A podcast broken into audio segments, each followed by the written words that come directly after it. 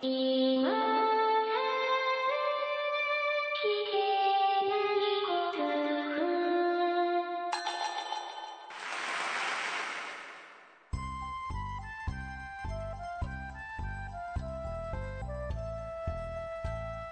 コアを忘れるための文化系ゴルフポッドキャスト、今更聞けないゴルフを始めます。まこっちゃんよろしくお願いします。お願いします。えっと、まこっちゃん。はい。えー、今週もですね、はい。先週の続きというか、はい。ボールマーカープレゼントにご応募いただいた時に書いていただいたメッセージに、うん。えー返事をしたり、うん。返事をしなかったりするのをちょっとやってみようかなと思います。はい。はい。えー、まず一つ目です。あややっぱりなんかお名前を紹介しないのは座りが悪いですね。えー、ポッドキャストにハマるきっかけにもなった今更ゴルフ。はい。知ってる人は誰もが認める内容の濃さ。うん。もっともっと世にアピールする方法はないのでしょうかうん。以上です。ないのでしょうかない。ですね。えーあまりなさそうですけれども、えーリスナーの皆さんの口コミだけが頼りでございますんで。えー皆さんなんかね、ブログとかされてるとか、うん Facebook とかされてるとかですね。はい。そういう方はぜひ、あの、うちの番組のリンクでもちょっとピタンと貼っていただいて、うん。うん、今更聞けないゴルフっていうのがあるよって、面白かったり面白くなかったりするよって書いていただけると、ええ、もうちょっとなんか広まるかもしれませんね、とはい。いうような感じでございます。皆さんご協力のほどよろしくお願いいたしますということで。よろしくお願いします。はい。えー次に参りたいと思います。同伴者がうん。今ゴルマーカーを見た反応がなんとなくスルーされてる感があるので、もうちょっと目を引くために帽子につけてやろうとピン止め缶バッジを自作しようと計画したのですが、プレス機が高いので断念してしまいました。というメッセージでございます。ほうほうほえー前も言いましたけれども、僕はプレス機持ってるんですよう。ほうね。ほうほピン止め缶バッジも作れるんですよ、もちろん。う。じゃあラインナップに、入れますか？帽子に、帽子の横に今更聞けないゴルフってつけるのいいですかね？いいかもね。僕もつけようかな、じゃあ。帽子以外にもつけることができますからね。そうですね。うん。うん。胸につけてもいいですしね。うん。はい。キャディバッグにつけてもいいし。ああ、キャディバッグとかでもいいですよね。うん。かっこいいかもしれません。うん、まあ、缶バッジに書いてあるそのロゴマークがかっこいいかどうかは別として、はい。うん。ラインナップに加えるかもしれません。というお答えでいいでしょうか？いろいろ増えてくる可能性がありますね。それをきょ一個許可しちゃったら。いや作ろうと思えばですね、缶バッジでしょ、うん。まあ今使っい今僕がマーカーと、あの、ボールマーカーと言い張ってますけど、うんうん。あれもともとは、いわゆる、えー冷蔵庫とかにピトンってくっつける。うん。でね、あの、子供の給食のメニューとかを貼っておくための、うん。えー単なるマグネットですから、うん。うん。で、まあマグネットでしょ？えーっと、まあ缶バッジと、あとはキーホルダーみたいにも、なん、なんていうんですか？えーうん今もうほとんど使えませんけど、あの、スマホになってね。あの、ストラップ的なもの？うん。も作れますし、一応。んで、リングつけてキーホルダーも作れますし、うん。なんだったら、あの、あれが作れますよ、あの、パターカバーホルダー作れますよ。そういえば。はいはいはい。ねえ。うん。ああ、パターカバーホルダーいいかも。うん。検討しておきます。お店が開けますね。ああ。ネットショップを始めますか、じゃあ。売れるかっていう問題ですけどね、もう一つはね。うん。松尾生写真とか、ああ。プロマイド。いらないでしょう。うん、まあけど、うん、な、なんかそういうのも作れます、一応。はい。ただちょっと今、ボールマーカーにかまけている時間がなかなか取れませんで、えーゴルフに行くのも忙しいんですが、お仕事も忙しいし、何もかも、何やらちょっと非常に身辺バタバタしておりまして。まあ、すいません。あの、ボールマーカーもなのでまだ遅れてないんですけれどもね。うんうんちょっと気長に待っていただきたいというような感じでございます。なんとかできるだけ早めに発送したいと思います。うん。ので、ラインナップについてはまた、なんとかしましょう。えー、次のメッセージ。メッセージというか、はい。でございます。えー、製造業に携わる者として、なるべく国産クラブを選びたかったのですが、中国製のドライバーになってしまいました。うんうん。お二人は自営業のようですが、国産へのこだわりはありますか？えー、お二人は、まこっちゃんは自営業ではないですけどもね。自営業ではないね。い。はい、会社員さんですけども、うんうん。うん、僕は確かに自営業でございます。で、国産メーカーってことかな？国産メーカーでしょうね、国産のクラブ。えーもちろん国産のクラブがいいけどね。お高いですよね。国産のクラブって言ったら、どこを思い出しますか？僕は本間ですね。あ、本間、マルマン、あ水野ぐらいですか？まあ、G クラブっていうんですかね。ああとはジクラブっていうのがありますよね。龍馬ゴルフとか。ああ、その辺になると、えー、遠藤製作所、なかなか、お高いですよね。エポンとか高いよね。うん。うん。まあね、お財布がなんか、エポンっていう音で爆発しそうな感じの値段ですけどもね。うんお財布を開くとエポンっていうようなね。破裂破裂音がしそうな。破裂音がしそうなね。えうん、確かにそういう値段なのでなかなか買えないですよね。うで、国産へのこだわりはありますかと言われると、僕は全然ないです。こっちはもう多分ないですよね。ん。うん。お金があるならね、うん、高い、うん高いのが何よりですよね。まあ、僕、なんでそんなに本間の、ね、ドライバーとかが高いのかっていうのをね、うん。ちょっとあの、調べてみたところ、はい。手が込んでいるというか、あシャフト手巻きらしいですからね。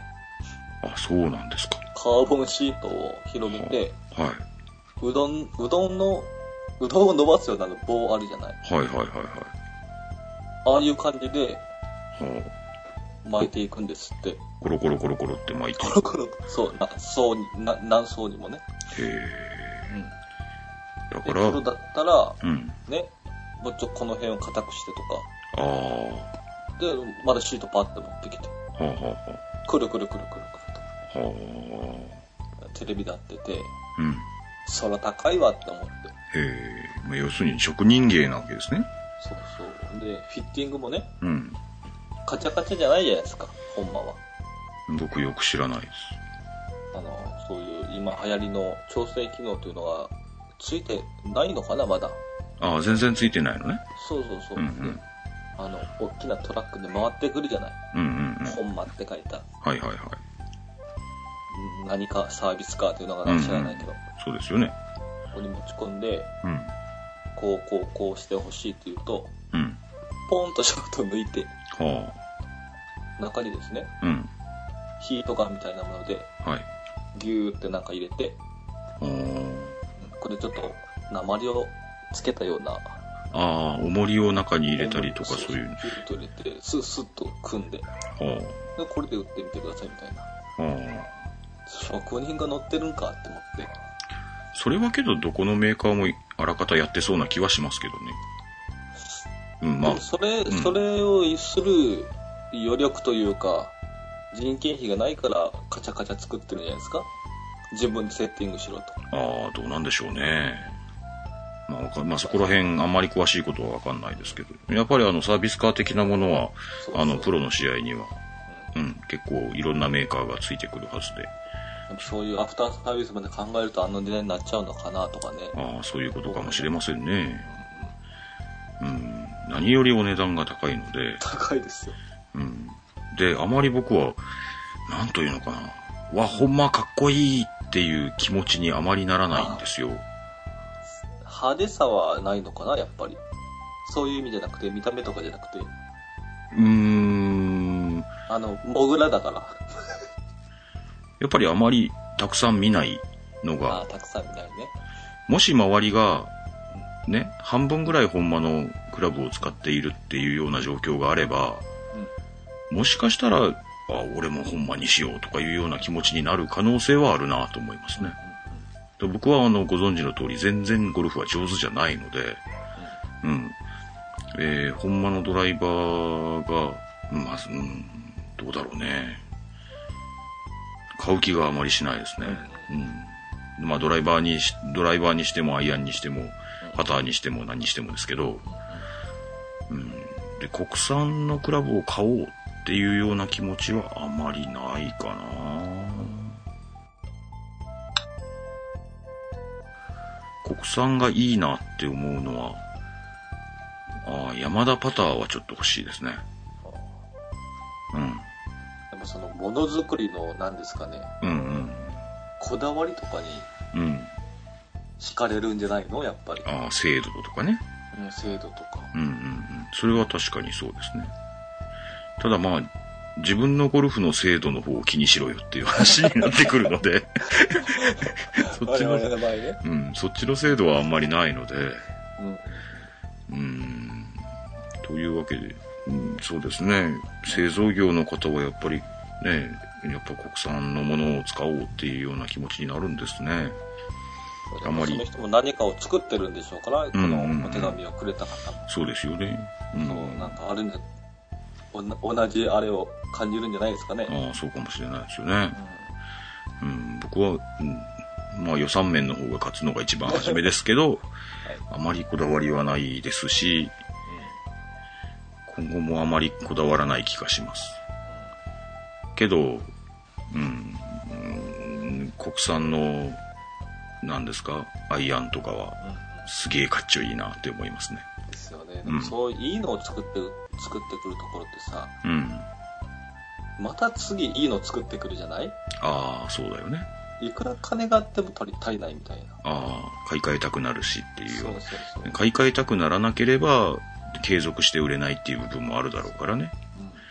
で、その点、あの、外国のメーカーというか、例えば、まあ、テーラーメイドとかは、うんうんなんというか、売り方的にも上手ですよね。うんうん今度はこんなとんでもないものをつけてきたぜ っていうような、結構派手なことやってきますからね。そうそうそうそう。うんうん。そうではなくて、えっ、と、ここの重心をこうしましてとかいうようなことを言われてもあんまりわかんないじゃん、我々。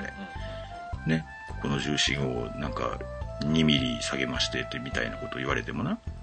それよりもね、こんなこんなネジくっつけてカチャカチャカチャってしたらシャフトパスって外れるんですよって言われた方がやっぱ派手でわかりやすいもんな。そうですね。うん。なんかそ,、うん、そっちに、そっちの方に思わず惹かれてしまうわけですけど。うん。まあそういうことで、うん、国産クラブというものも。今日実は僕はあの、思わず国産のアイアン買いそうになったんですよ。うん。ほんまじゃないですけどね。いわゆる、うん。はい。そっちの方に入っちゃうと、はいはい。もう、抜け出せない気がするんですよね。ああ、それは確かにありますね。うん、僕、まあ前ちょっと言ったかもしれないですけど、あの、キャディバッグにうん。スリクソンって書いてあるもんですから、うん。うん。あえてスリクソンじゃないものを買うんですよね。ほうん。前ちょっと言いましたけど、スリクソンに染まってしまうのがすごい嫌だったんですよ。あ、うん。あの、染まってしまう人いるじゃないですか。あ、うん。うん。あの、まこっちゃんも染まってしまった人ですけど、そうですね。うん。もうキャラウェイから逃げ出せなくなってる人でしょそうですね、キャロウェイしか見れ、見えないですよね。見えないですよねもう興味ないというか。うんうん、そうですよね。うん、そうなってしまうと、うんやっぱりあの、まあ選ぶ幅がなくなっていくというかそうだよね。一本でも邪魔なものが入っていると、早くこれを入れ替えたいっていう気持ちになるはずなので、なので、まあ、アイアンセットは全部もちろん、あの、同じメーカーの同じクラブというか、今、あの、現時点では僕はスリクソンが入ってるんですけど、それでも、うん、ウッドは今全部テーラーメイドになっちゃったんですよね。うん。で、なんだか、ウェッジから先は、先というか、手元というか、は、全部タイトリストなんですよ。うんうん。。あですよね。そうなんですよね。パターンもタイトリストの。はい。そうな、うん、そうなってしまいましたんで、まあそういう意味では、うん、だから別にどこのメーカーでも構わないんですけど、アイアンだけ、例えば、ね、エポンにすっかということも今後ないことはないかもしれない。うん。僕はあの、あんまり打感がどうのとか、うん。うん。なんだかかんだかとかいうようなことは、ほとんど、うん。なんだかんだね。なんだかんだだとか、なんだかんだね。だかんだなんだかんだなんだですよ。とかは、うん。あまりわからないので。一回、えー、ゴルフコンドルの塾長さんがですね、うん。もう、アイアンは、水野以外考えられないって言ってたんで、ああ、水野ってそんないいんだって思って、うん。じゃあ、ちょっと、中古屋さんで売ってみようって言って、で、水野のアイアン持ってきて、うん。うん、7番アイアンをね、うん。やーって、うん何回か振ってみたんですよ。うん。うん。わかんねえよって話になりまして。全然わかんなかったんですけどね。うん。ああ、ついこの間は、なんだんだん脱線していきますけど、ついこの間中古屋さんに行ってですね、うん。最近よく中古屋さん行きますね。いや、そんなに行かないんですよ。あ、そうですか。うん前に比べて行くようになった。あ、前に比べたら行くようになりました。うん。この間ですね、うん。うん。うん。あの、NS950 っていうシャフトが僕のアイアンには刺さってるんですけど、うん。うん。で、今 R なんで、この間ちょっとあの、これも番組で言いましたけど、東京で、あなたは S, S シャフトぐらいが多分ちょうどいいでしょうっていうようなお墨付きをもらっちゃったんで。であればと思ってアイアン買い替える可能性あるなとは今思ってるんですよ。うん。うん。で、950っていうのはちっと軽すぎるんじゃねえかなと思い始めましてうん。。うん。で、KBS ツアーっていうシャフトがあるじゃないですかうん。。うん。うん。うん。お赤ーい、うん。ステッカーですよ、赤い。はいはいはい。うん。そうそうそうそう。赤いペタンってなんか貼るやつが貼ってあるやつですね。KBS ツアーと、うん。えっと、なんだっけ、あの、ダイナミックダイナミックゴールド、そうそうそう。ダイナミックゴールドを、うん、振ってみるかと。うん。うん。で、まあ、それなりに適当なヘッドがついている KBS と DG を両方振ってみたんですよ。うん。うん。うん。で、比較のために今振ってる950も振ってみたんですよ。わかんねえよってなりました。ダイナミックゴールドやっぱ重くないですか？ちょっと、うん、ちょっと持ち上げるのは重いんですけどね。うんうんけど別に振れねえってことじゃねえしなで、KBS も、まあちょっと950より重かったかなけどわかんねえもんな、あんまり、みたいな感じで、ええまあそんな繊細なスイングは僕はしてないようです、どうやら。うん、どれでもいいみたいです。はい。ええ何でも来いです。うん多分今のでもいいんでしょう。うん。近頃結構、うん、アイアンは全然困らないんですよね。うん。今まで困ってないので、もう買い替えるのもやめるかというような感じですね。はい。僕はキャロウェイにしか育てないメンフィスっていうシャフトなんで、ああ、でしたね。うん、まあ、別にダイナミックゴールドもありますけど、うん。キャロウェイだったらメンフィスだろうっていうなんかわけのわからんこだわりを持ってましてああ、そうなんですね。でソフト選びにはこ困らないというか、うん。もうそれ固定で、確定で。でえー、メンフィスってど、うん、どんなシャフトなんですか？ユニフレックスというか SR ですね。うん、あ、ちょっとやばいんですか？ダダブルキック、ダブルキックっていうのかな、うんちょっと特殊なやつらしくて、うん。うん、まあ、キャロウェイさんはそれがいいというようなことになってるわけだ。じゃないのかな？うん。うん。まあまあ、こっちはアイアンでも全然困ってる感じがしないんでね。っていうかまあそ、僕メンフィスしか使ったことありませんから、ああ、じゃあ、他のを使うっていうようなつもりも、ま、今のところないわけだ。ダイナミックゴールドも振ってみましたけども、うん。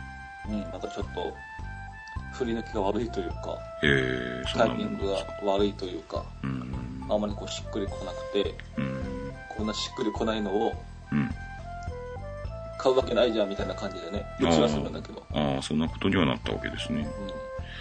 うん。まあけどなんかね、うん、アイアンのシャフトもいろいろありますからね。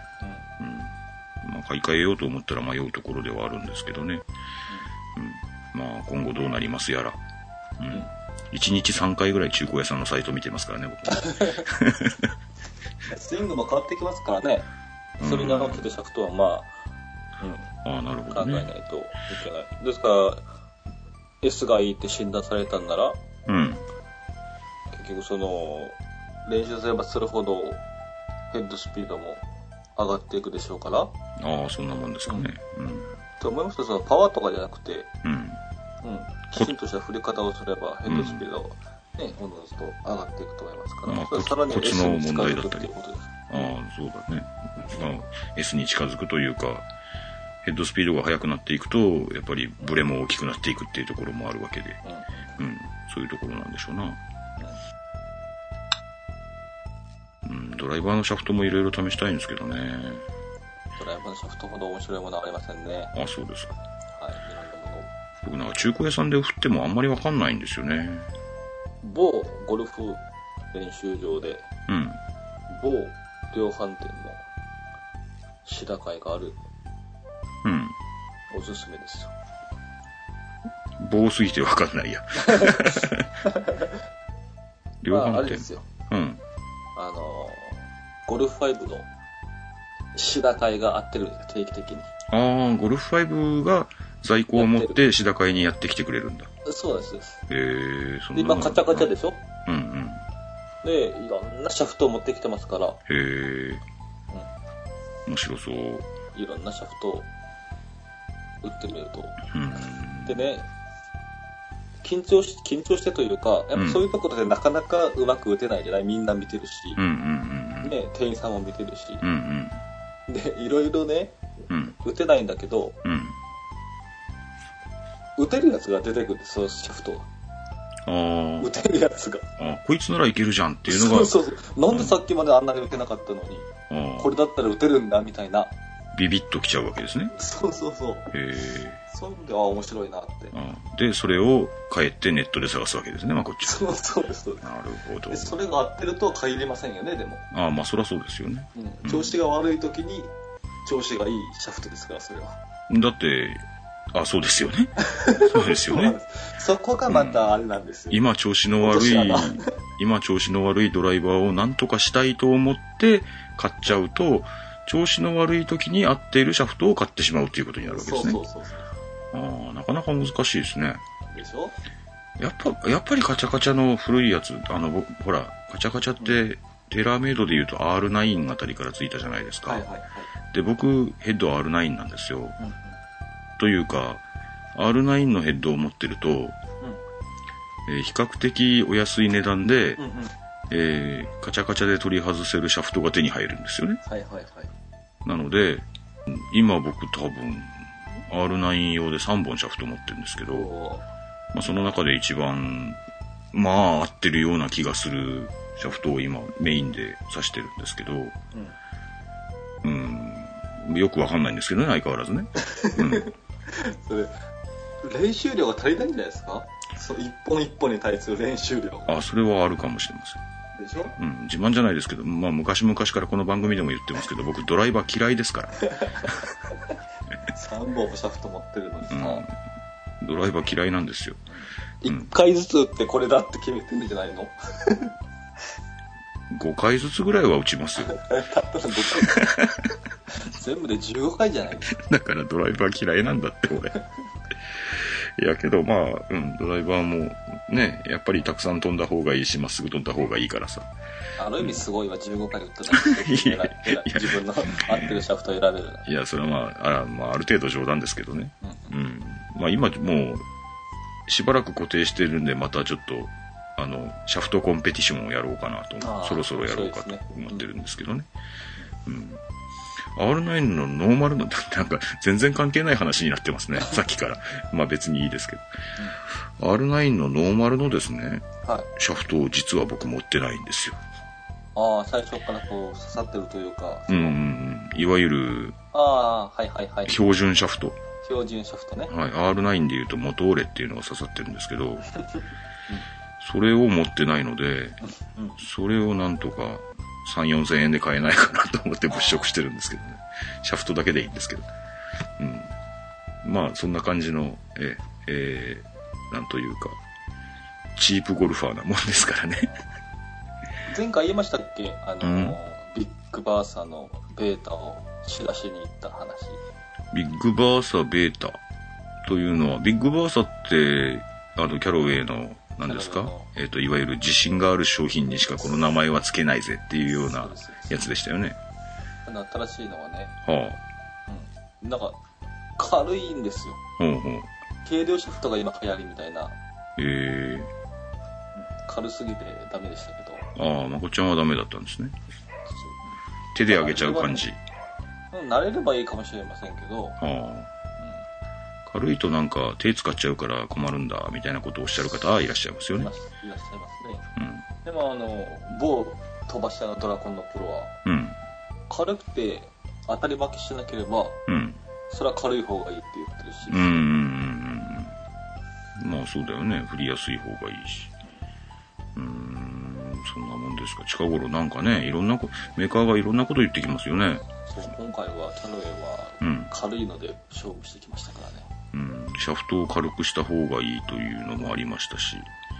僕は今、ウッドが、えっと、テーラーメイドなもんですから、テーラーメイドさんとか、何ですか？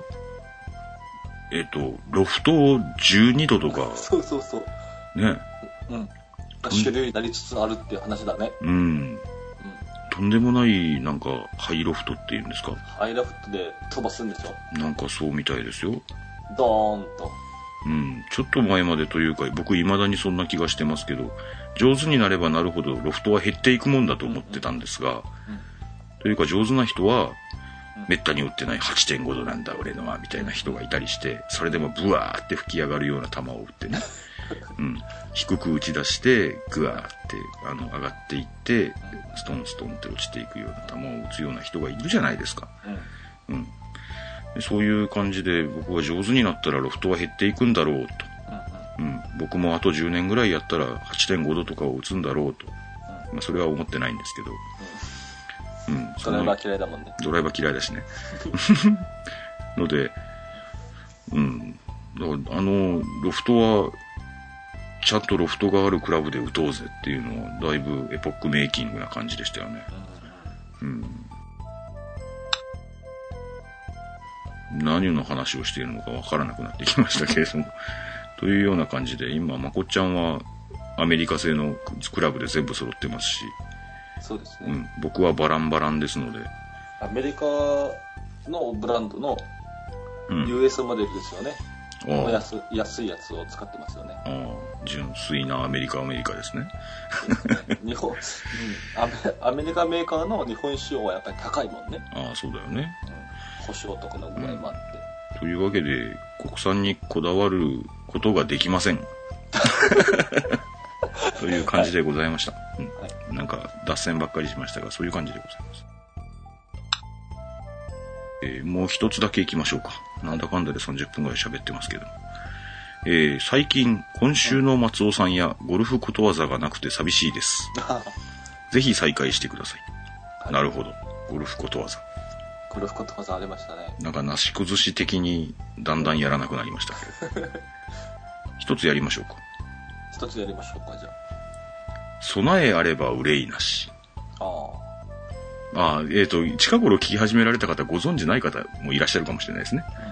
えっ、と、ゴルフの名言とかそういったものではなくて、一般的なことわざを、まあ、ゴルフになぞらえて、何かの話にしようというような話をしてた頃があったんですよというか、別に、あの、そのコーナーはもうやめましたっていうわけでもないですし、嫌いでもないんですけど、うん。で、例えば、今日は備えあれば憂いなしという、えーことわざをゴルフになぞらえますと、まあ、こっちは何を思い出しますか？備えあればはしませんでしたっけ？しましたっけ？したかもね。したような気がする。したかもね、したかもね。うん。まあ、うん多分誰も覚えてないからいいです。うん。あればね。うん。ああ、うん。これしましたね。あの、しましたよ、確かに。何の話したっけ？あの時は僕は相当下手くそだったんで、うん。あ第1回備えあれば、憂いなしをした。あ、第1回だったですか。第1回っていうか、あの、うん。まあ、これ第2回目ですよ。備えあればはもう2回目ですかああ、そうですね。ああ、なるほど。第1回備えあれば憂いなしの時は、僕はあの、ホールの数のうん。T って言いました。言ったでしょ？覚えてます？覚えてます、覚えてます。いつも最後だから、あ、そうでしたいね。つもあの不動の4番でしたから、僕。ええうん。ですから、あの、打った、打った後先輩方に、あ、行くぞみたいなことを言われて、うん。うん。もう、もう打った瞬間 OB です。あスライスして OB。ばっかりでしたから。うん。もうその時は、あ OB だ、うん。行くぞって言われたら、もう刺した T はもう俺の頭の中には入ってないから。そう、次のホールに行った時に、あれ T がね、みたいな、また袋から出してみあたいな、あ。そういうね、それ覚えてます、覚えてます。そう、上手だったら、ね、うん一番に打つと、お、誠、お前 T 忘れとるぞうんうんと言う、ね、3人ぐらいほら、続くわけですから、誰かが言ってくうん。うんうんうれるから。ん。4人目だから誰も言ってくれないっていうね。そうそうそう。そういう そういう話ありましたね。ありましたでしああ、そっかそっか。な、なん、あのですね、これいつもですね、ょ。えっと、ことわざがいっぱい書いてあるサイトがあって、うん。うんうん。それをなんとなく開いたページの、うん、中で、ざーっと見て、まあ、ゴルフで話ができそうなやつを拾ってくるんですよ。で、意外とゴルフの話ができそうなことわざってそんなに多くないのね。うん。うん。なので、まあ、うん。なのでダブったみたいなところはあるかもしれませんね。今、今はもう備えあればでしょ？うん。松尾さんの中あります？僕ですか？僕今備えてるのがですね、はい。僕あのラウンドに1個ポーチ持っていくんですよ。はいはい。うん、前腰につけてたんですけど、近頃鬱陶しくなって今もうカートに置きっぱなしなんですけど、うんうん。うん、そのポーチにですね、うん。半年ぐらい前に入れた1000円が入ってます。うん。半年間も使わなかったってことですか？全然使わないんですよね。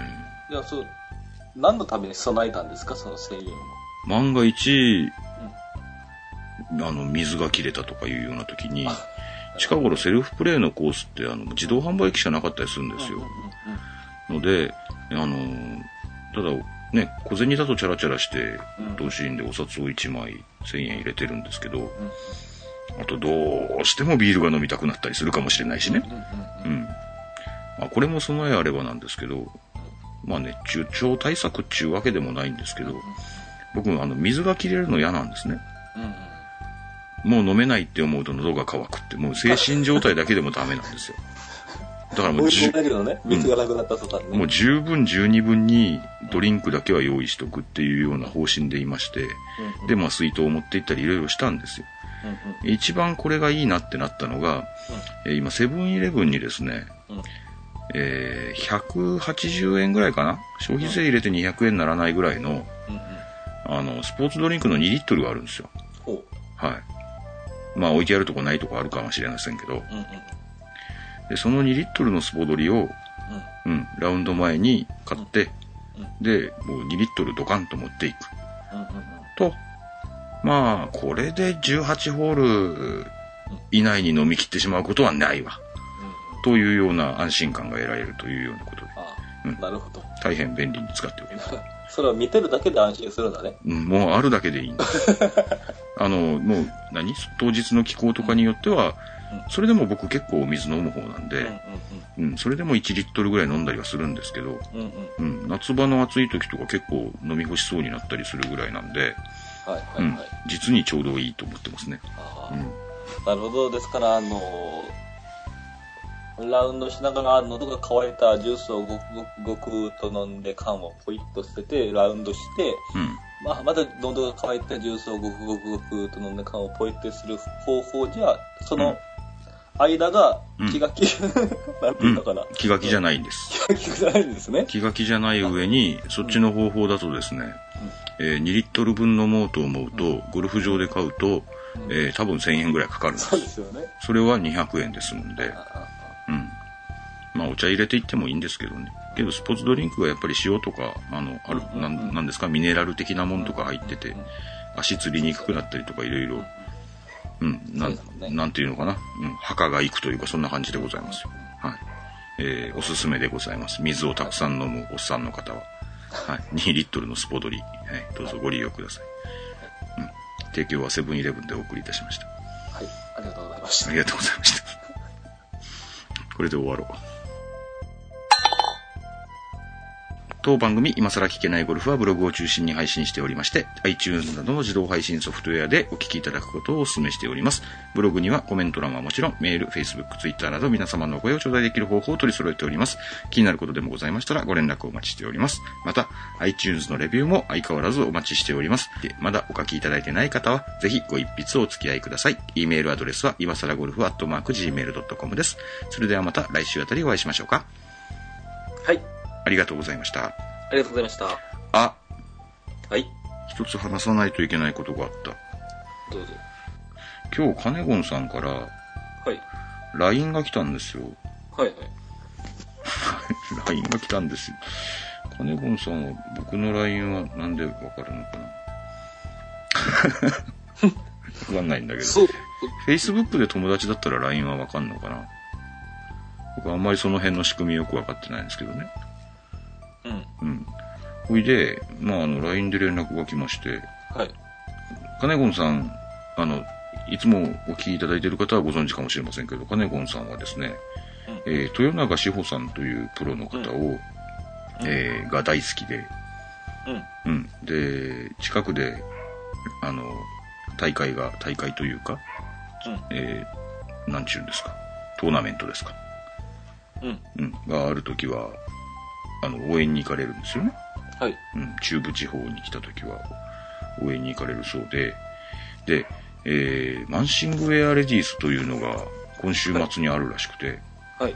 で、豊永志保ちゃんが来られるはい。ということで、大変楽しみにされてたんですよ。はい。それも僕 LINE で聞いてたんですよ。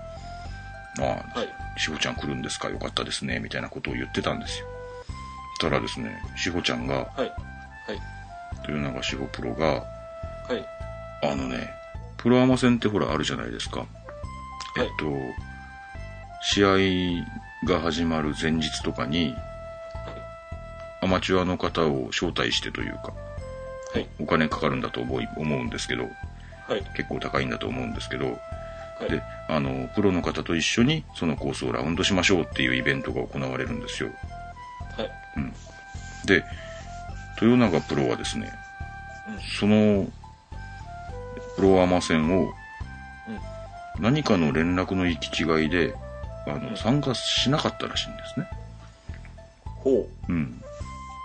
で、僕う。全然参加できなかった探しなかったできなかったしなかった参加する予定になってて、そのマネージメント会社には連絡がもちろん来てたんだけど、そこからの連絡が行き渡ってなかったというようなことで、だから本人は当日の朝、あの、連絡してみたらまだホテルにいたみたいな話だったらしいんですよね。うん。で、えー、それにプロアマ戦に出ないと。試合に出られないんだって。ええうん、厳しいなというか、まあ、アマチュアの人もね、がっかりされてるでしょうからね。うん。うん。うん、ので、そういう仕組みなんだね、というようなことで、ので、カネゴンさんが、豊永プロを応援しようと思っていた大会に、当然チケットも買って、で、用意してるんだけど、うん。いけな、いけないというか、行っても豊永プロがいないというようなことになったそうで、で、それ、それでね、豊永プロがカネゴンさんにさ、だから中部地方で試合があるときは応援に来てくれるファンの方っていうことでちゃんと連絡が取れるようになってるんですね。わうん、ななんで連絡が来てるのか知らないですけど、うん。うん。Facebook とかですかね。うん。うん。で、プロからですね、豊永プロからうん。カネゴンさんにメッセージで、こういうことがあって試合に出られなくなってしまいましたっていうような連絡がちゃんと来たんだそうですよ。ええすごいいい子だと思いません？ねすごいね。え。ので僕も応援したくなってるんですけども。。うん。という感じで、うん。豊永志保プロは、えープロの選手をあまり知らない松尾さんでございますが、うん。カネゴンさんが好きだからというわけではなく、なんかそういういいお話を聞いていると、自然に応援したくなるので、うん。自然に応援しようと思いますというような話をしようと思ったんでした。はい。うん。というわけで、今更聞けないゴルフはなんとなく豊永志保プロを応援しております。で、告知はもうしちゃったんで、このまま締めようと思います。ありがとうございました。ありがとうございました。